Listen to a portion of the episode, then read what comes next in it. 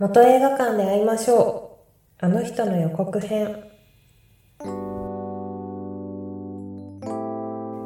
んばんは。元映画館で会いましょう。あの人の予告編。本日の MC のマリカと申します。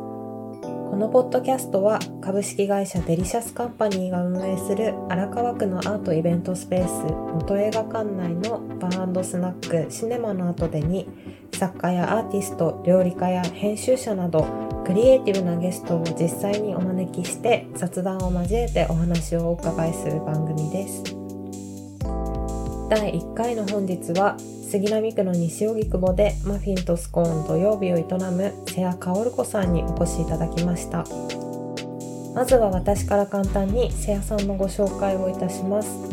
瀬谷さんは大学を卒業後パン屋さんと出版社を経てライフスタイル系のウェブマガジンの編集者として会社員をされる傍ら吉祥寺におにぎりみたいなマフィンとスコーン土曜日のお店を始められ2020年7月に西荻窪に移転されましたここ元映画館でもウイスキーコンシェルジュの佐藤健二さんと一緒にマフィンとウイスキーのペアリングイベントを催してくださっています気の上がりだね すごいちょっとさ、あの、カンペを書いたはいいんだけど、誤字だらけです。読んでる時に笑ってしまった。はい。あの、私たちは大学の同期で、ね。社会人になってから業種が近くて、同じで。なりかちゃんがお店に来てくれて、そうですね。最初に知り合いましたねそう最近はよくお酒飲んでて昨日も ずっとワイン飲んで いましたけど公園で熱唱したねえっ、ー、とかおるこちゃんをここに呼ぼうと思ったのは、はい、最初吉祥寺にお店があった時にお店に初めて行かせてもらって、うん、あのなんかインスタとかはすごいしっかり綺麗な写真あげてやっていて、おしゃれなお店だけど私が初めて行った時にミニスカの女子高生の集団みたいのが67人ぐらいで来てなんか「えー、みたいな「今日はこれがある」みたいなリンゴとなんかベーコンどっちにしようみたいな、うん、なんかそういう話しながらマフィン選んでるのを見て、うん、えめちゃくちゃいいなと思って。なんか結構そういうおしゃれなお店って値段も上がりがちだし、うん。なんかこう排他的になりがち、うんうん、で大人のおしゃれな人が来る店みたいになりがちだけど、うん、その街にすごい根付いてる感じがその時点ですでにしてて、うんうん、それをなんか同世代の子がやってるっていうのがすごいなと思って感心してとうございます。でそれから何か一緒にできないかなとずっと思ってたけどやっと今年の春にあのペアリングのイベントもやってくれて、うんね、そのなんだろうバランス感覚とかセンスとかがすごいなと思うんだけど、バランス感覚。結構こう丁寧な暮らしみたいなのとかあのカフェが好きとかパンが好きみたいなのってふんわりして緩い感じの人に見られがちだけど、うん、カルコちゃん自身はすごくストイックな人だなっていうのも、うん、なんか私はやっている中で分かってて、うん、なんかそのバランス感覚とかそこにかけるストイックさみたいなのとかその性格というかセンスとかってどうやって出来上がっていったんだろうみたいな。例えばそもそものなんかこうパン屋さんやろうと思ったきっかけとか、うん、今のこうアウトプットにしようと思ったきっかけとか、うんうん。うん、なんかこうストイックにそれを続けられる、うん、あのっていうとかなんかあ自分でこういうところがあると思うみたいな性格とか、うん、なんかそういうの、すごい客観的に見ると、まあ、部分部分見えてくるんだけど、うん、なんか自分ではどういう個性が自分にあって、うん、今の形でこう何か作ることを続けているんだろうみたいなところが、うん、あのまあ、ちょいちょい私は聞いてるけど、うん、とかおるこちゃんのファンの方とかは気になるのかなとか、知れたら面白いかなって思ったりしてます。確かにでも焼き菓子屋さんってめっちゃほっこりしたイメージも大事だなと思うけど。ケーキ屋さんとか、ね将来の夢焼き菓子屋さんとかみんな絶対言うし女のパン屋って憧れるとか。確かに。でもなんか実際ならない、うん。あの言ってる人数からしたら、うんならない人の方が多い職業だなとそうだ思う、ね。確かに。なんかなんだろうね。全然ほっこりした職業じゃないないと思ってて、うん。焼き菓子屋とか。で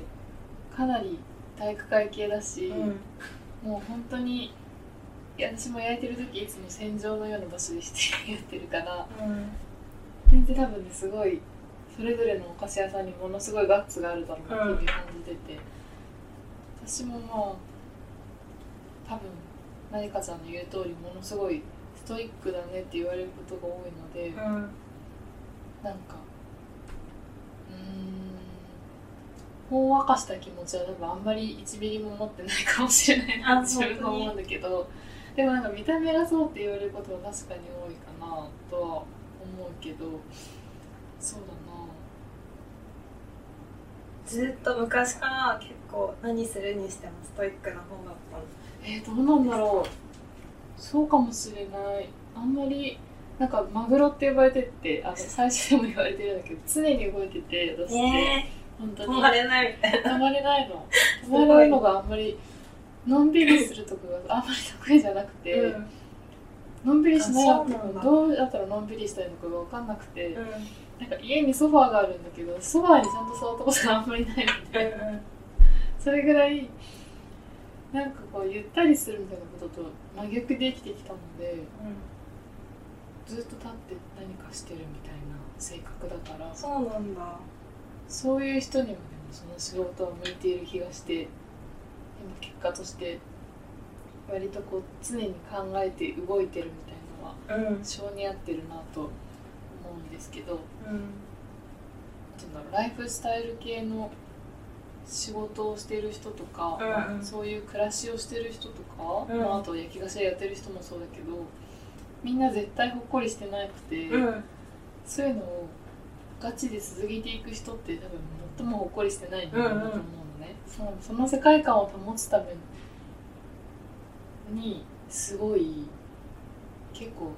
ものすごい支援を持ってねやっているから続けられるから、そういう意味ではほっこりと対極にある人々がほっこりを作ってるんじゃないかなと思ってて、確かにだからまあ私もそこに入れてるのかはわからないけれど確かにあんまりその見た目出してるものとはうん中身は違く見えるのかもなと思ったりしますね。うんうんうん焼き菓子屋をやる人物像っていうのがもう多分そもそもほっこりと思われがちなんだろうね。うん、それはありそう。だからパンが好きですとか、ほっこりイコール、ちょっと世間離れしてるみたいなうんイメージがもしあるとしたら、多分そういうタイプでは絶対ないなと思うっていう感じ。うんうんうん結構現実的に焼き菓子焼いてるっていう感じ。わかるなんかカオルゴさんとかを見てるとうん。出来上がっているも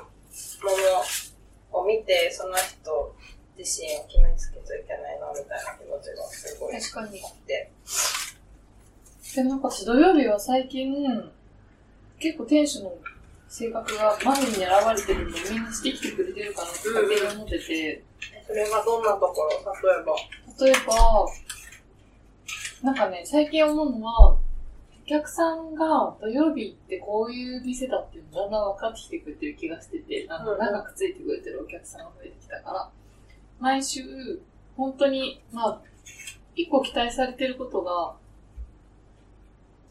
新しい食べ物を知りたいっていう気持ちでいつも土曜日見てくれてる人しかいなくなってきてるから、うん。うん同じもの作るのもそれもあって、うんあ、今回も面白いなって思ってもらえるものを作り続けなければいけないと最結構思ってて、うん。それが期待に応えること？逆にでも、なんそれが何であっても受け入れてくれるっていう人が増えてきたから、土曜日さんを作るのが美味しいんだろうなって思ってくれる人が増えてきてることが一個、自分の性格とやりたかったことをお客さん理解してきてくれてるっていう気がしてて、なんかだから、私がこう一人走っていく、どんどんいろんなマフィンを作りながら、それをこう追っかけてきてくれる、面白がってくれるお客さんが、こう、ちょっとずつそのパイが増えてきてる感があるから、なんか、売れる前は、てか、走り始めの頃は、毎週同じもの作ってて、レモンとココナッツのマフィンを毎週作るとか、プレーンマフィン焼いたりもしてたんだけど、それ私が寄り添う側どっちかというとお客さんに、こういうの好きですよね。こういうのならみんな食べれるかなみたいな気持ちだったのが、結構逆になってきてて、私は、良くも悪くもお客さんの方向い、向きすぎてないあの、私が思う面白い方に走っていってて、マフィン作るのも、それはでもなんかその、それに期待してくれるお客さんが増えたからで、そこ、そういう意味では結構自分がやりたいことを土曜日っていう名前で、じゃんじゃんやれるようになってるなとは思ってて。なるほどね。え、そのさ、毎日、毎週か同じものを作らないっていうふうに決めたのはいつくらいからな単純にそのお店がやりたいなって気持ちで始めたんだけど、のうん。だから結構そのお店やる上でお客さんに受けるものってなんだろうとか、レモンは絶対必要だよな、みんなレモン好きだしな、みたいな気持ちでうん。メニュー考えてみたいな、割と、まあ、巷の焼き菓子屋さんっぽい考え方で食べるとお客さんに受けるものを作ろう、みたいな、お客様主義的な感じで、1年ぐらいやってるうちに、なんかいつの間にかこういう風になったの？なんでだっけ？でもなんか組み合わせが面白いって言ってもらえることが増えてきたりして、うんあとなんか、あ、続けていくうちにやっぱ飽きてくるなと思って、自分も焼くことに、なんかだんだん義務で焼いてる気になってきた、くるんだよね、やっぱ続けてると。やりたくない時でもやらなければいけないみたいな気持ちになる時って結構定期的にあって、うんでも、なんか、それってなんで生まれてるんだろうと考えたときに、割と、売れるためとか、お家賃払わなきゃいけないかとか、今、自由に考えてるから、そう思って、そこから入ると、結構、前回作ったものと同じものを作ろうとか、創作意欲よりも売れること、儲かることの方を先に考えてやっちゃうことが増えてくる？うん。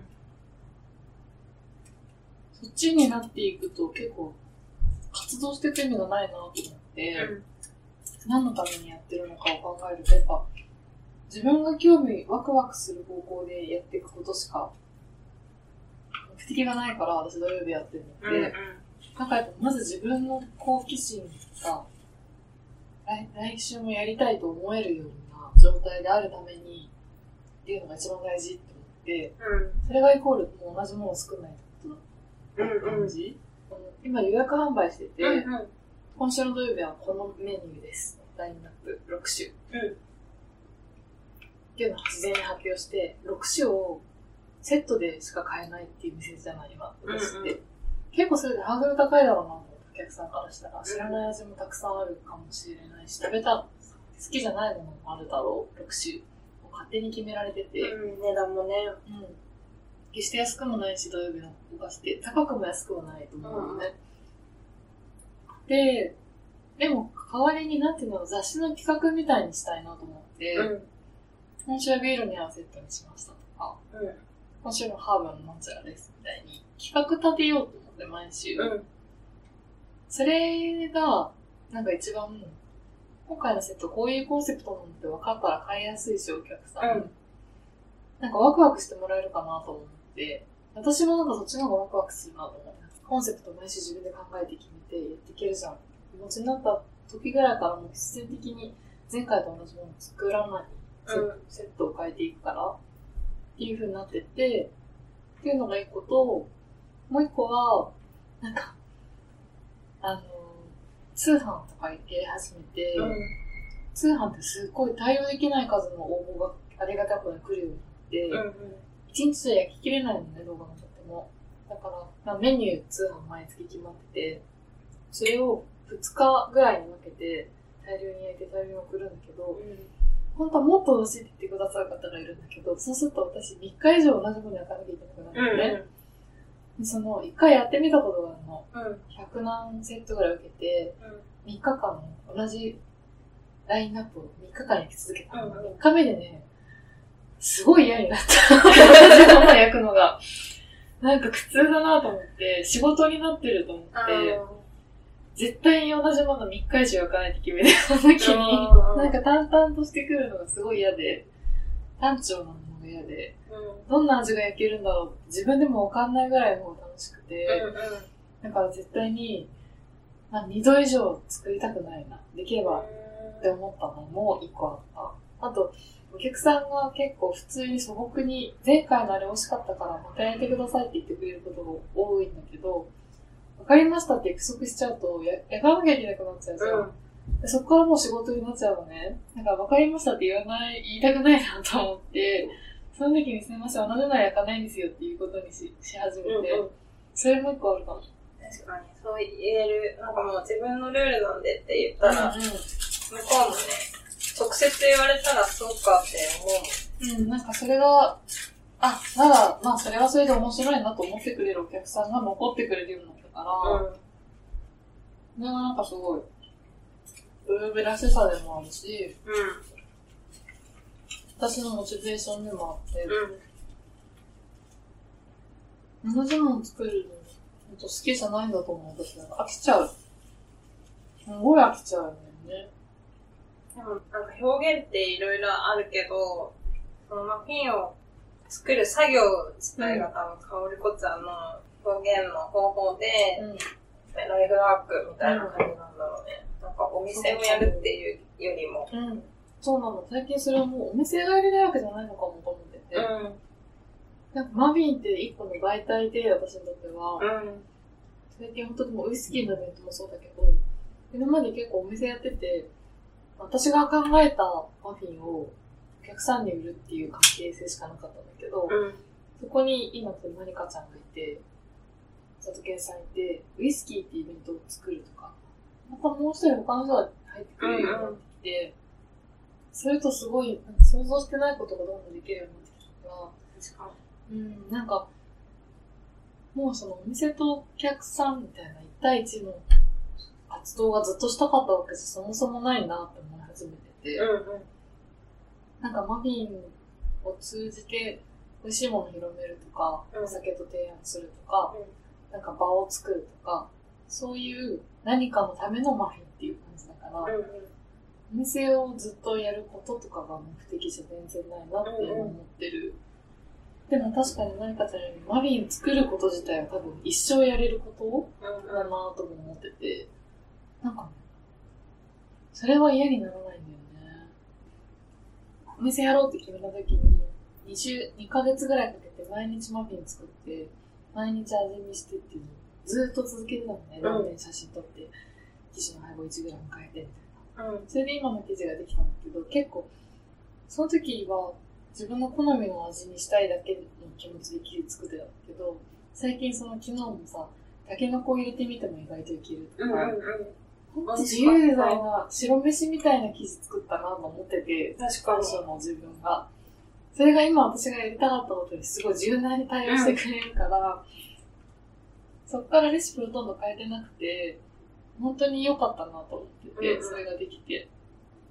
それに、それが本当に自分の中で、なんか真っ白な、確かに。何でも乗っけられるものだから。確かにそれがあれば何でもできる気がしてるみたいな感じかな。うん。でもなんか興味あるそのみんなこのこれからインタビューする人が誰かわかんないけどうん。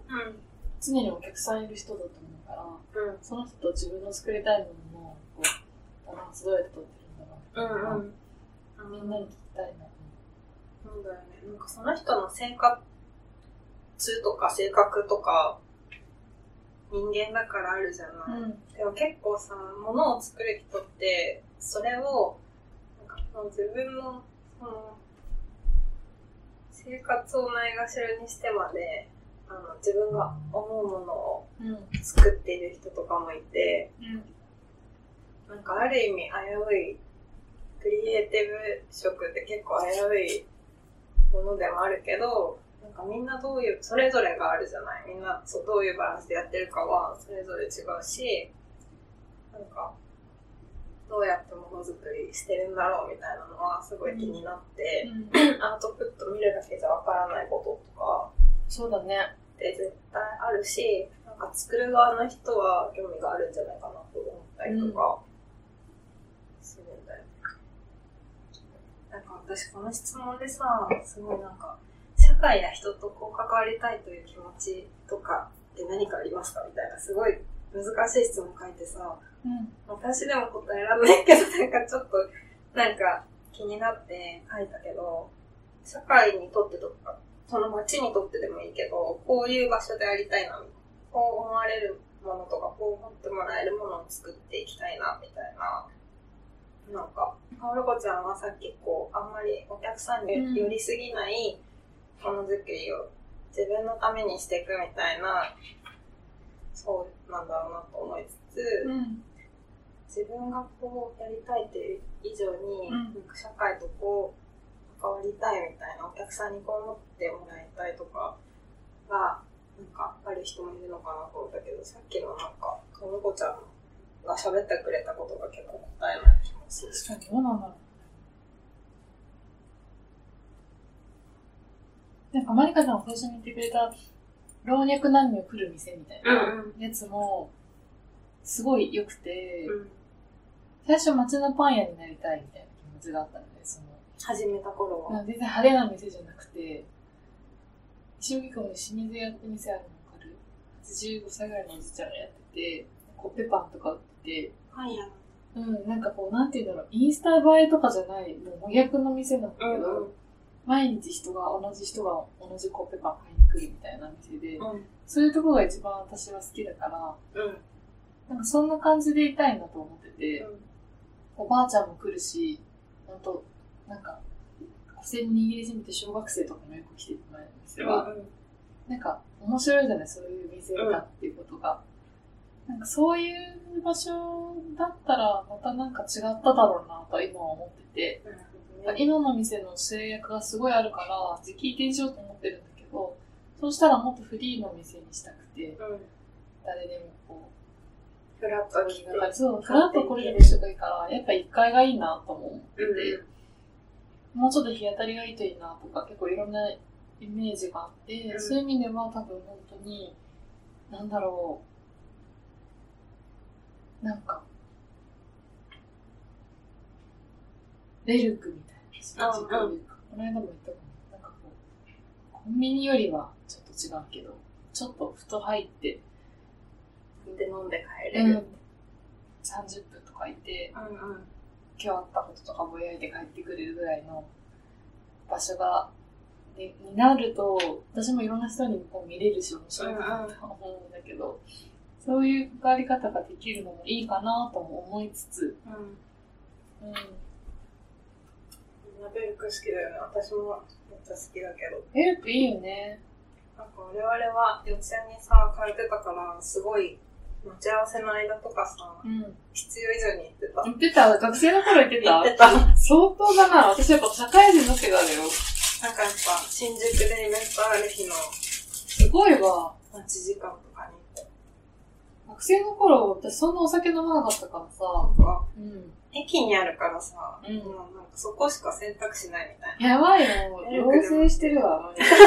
全然知らなかった、多分私。出版社いた頃に知った。確かに編集の人とかすごい好きだよね、うん。連れてってもらった、先輩に。あの感じいいよね。うんなんかおしゃれすぎずうん。バスすぎないじゃんうん、ほんとそう。駅中だからさみんながもう、本当にマイペースに過ごしてる感じだよね。しかもなんかベルクだったらかすごい昼とか夕方からお酒飲んでてもうん。なんか何も言われない感じがあるっていう国国み。たいな わかる。そんな感じじだよね。あ、でもそういうのいいなと思う。うん。土曜日もそんな感じがいいかも。なんか最近になって土曜日っていう店名が、最初の頃は本当に物理的に土曜日しか開けれないから土曜日だったんだけど、なんか、土曜日っていう名前にしてよかったなこの活動自体が。概念みたいそう、な。概念。いつでも土曜日じゃんみたいなこと。なんていうんだろうな、なんかすべての、ほぼすべての人って土曜日って、気が緩まるっていう意味も含まると思うし、でもまだちょっとこう、平日の余韻も残ってるみたいな。がっつり休日日曜日とも違うみたいな。なんか間っぽい感じとか、なんかそのな、なんていうのね、仕事とプライベートと、もうお酒飲んで全然ダメな自分と仕事してる自分の間みたいな、うん遊びと仕事の間みたいなのが私の中で土曜日のイメージで、うん。自分の活動自体もそうだから、なんかすごい概念としてハマったなと思ってて、みんなにも土曜日的な存在として見てもらえたら面白いなと思ってて、いいね。うん。だからなんか、土曜日っていう名前で店やってて、土曜日行こうって思う人が、まあ、土曜日過ごす気持ちと一緒な感じで来てくれるとすごい気楽でいいなってて、割とベルク的な意味かもしれて、昼からお酒飲んじゃおうとか、でもなんかそこの場所では仕事の話もしちゃうとか、そういうなんか矛盾もしてるけど、うん。それが一人の大人の中じゃない。うんなんかそういう羽休め場になると面白いよね、土曜日と思って確かに。かっこいい。いいね、名前。すごい、い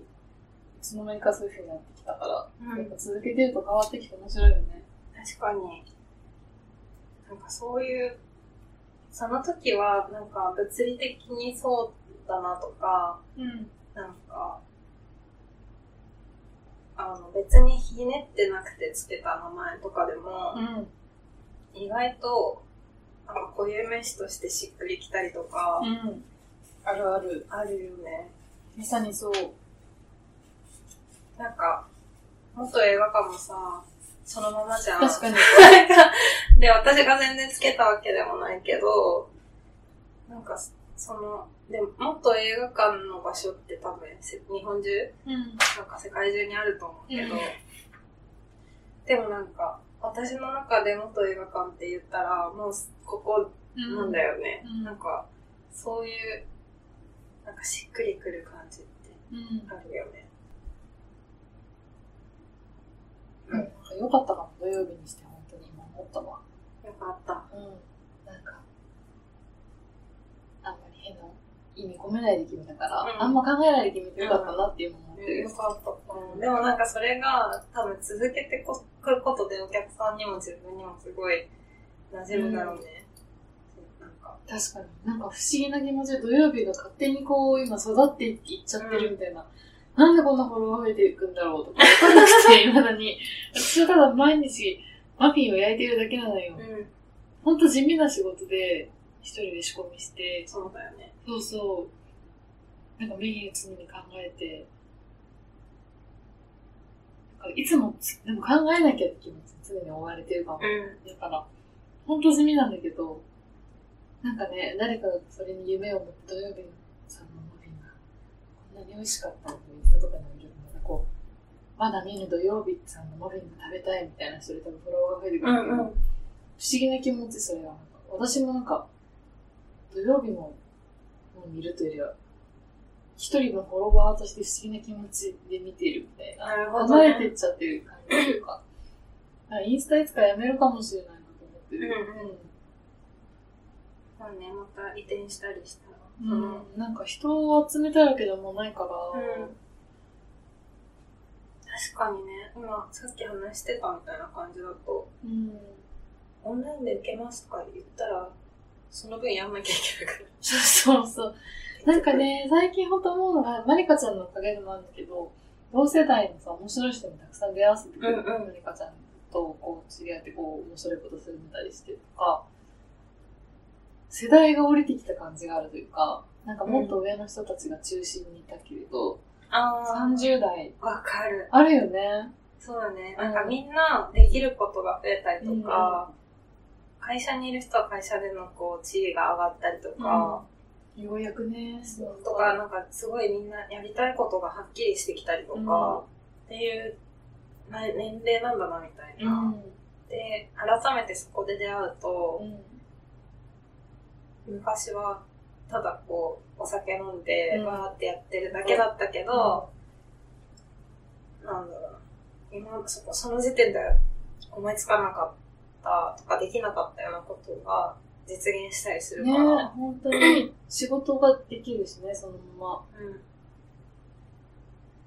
それはあるよね。ま。ある、本当に。なんかだから結構、そういう意味でも、身一つで土曜日やってたら、やっぱお客さんに買ってもらうことしか広がる手段がなかったけど、うん。今はそれ以外で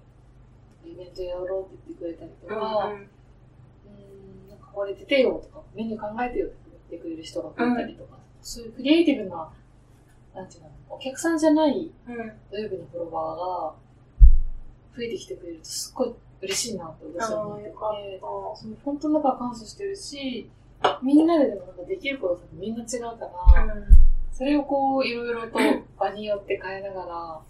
もっともっと仕事できていきたいなっていう方があるかも今。うんだからお店、うん、これ以上別に増えなくてもいいし、増えてもいいんだけど、うんうんただなんかやっぱ、常にか買いたいと思ってくれる人がいるからこそ続けていける店だからさ、うん。その意味では感謝してるし、確かにね。うん、お客さん本当に長く通ってくれててずっと、うんもう始めてから2年ずっと通ってくれてる人が結構いて、なんかあったかいのね、みんな。店、うん毎回なんかお土産持ってきてくれる。ねえ、持ってきてくれてるなんか。謎のファンクラブイベントみたいな。ァンクラブブいつもたでもそうなんじゃない？そういうことだと思う。よくわかんなんかさ、お店にお土産持ってくってことする？まあ、仲いい人のお店とかはね、うんなんか、どっか行ったりしたら、やっぱり、普通に友達として買買ってったりすることはあるかなんかそこまで私心を開いてたお店が今までなかったんだよね、自分が。も。うん。常連になるちょっと手前でこう、他のお店行き始めだったりとかしたりとか。でもなんかやっぱ、憧れが、みたいな、その本当ファンなんじゃない？うん。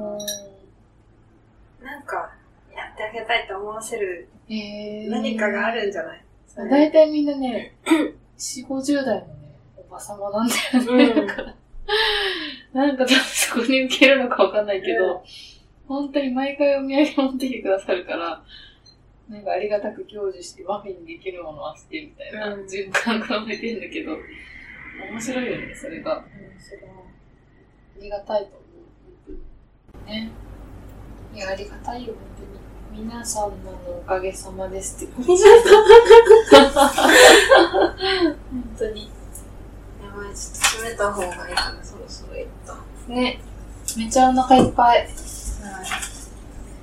え、これ、できるコンテンツに。大丈夫、ありがとうございまとんでもした。ないです。元映画館で会いましょうあの人の予告編はアートイベントスペース元映画館内のバースナックシネマの後でよりお送りいたしました。それでは次回もお楽しみに。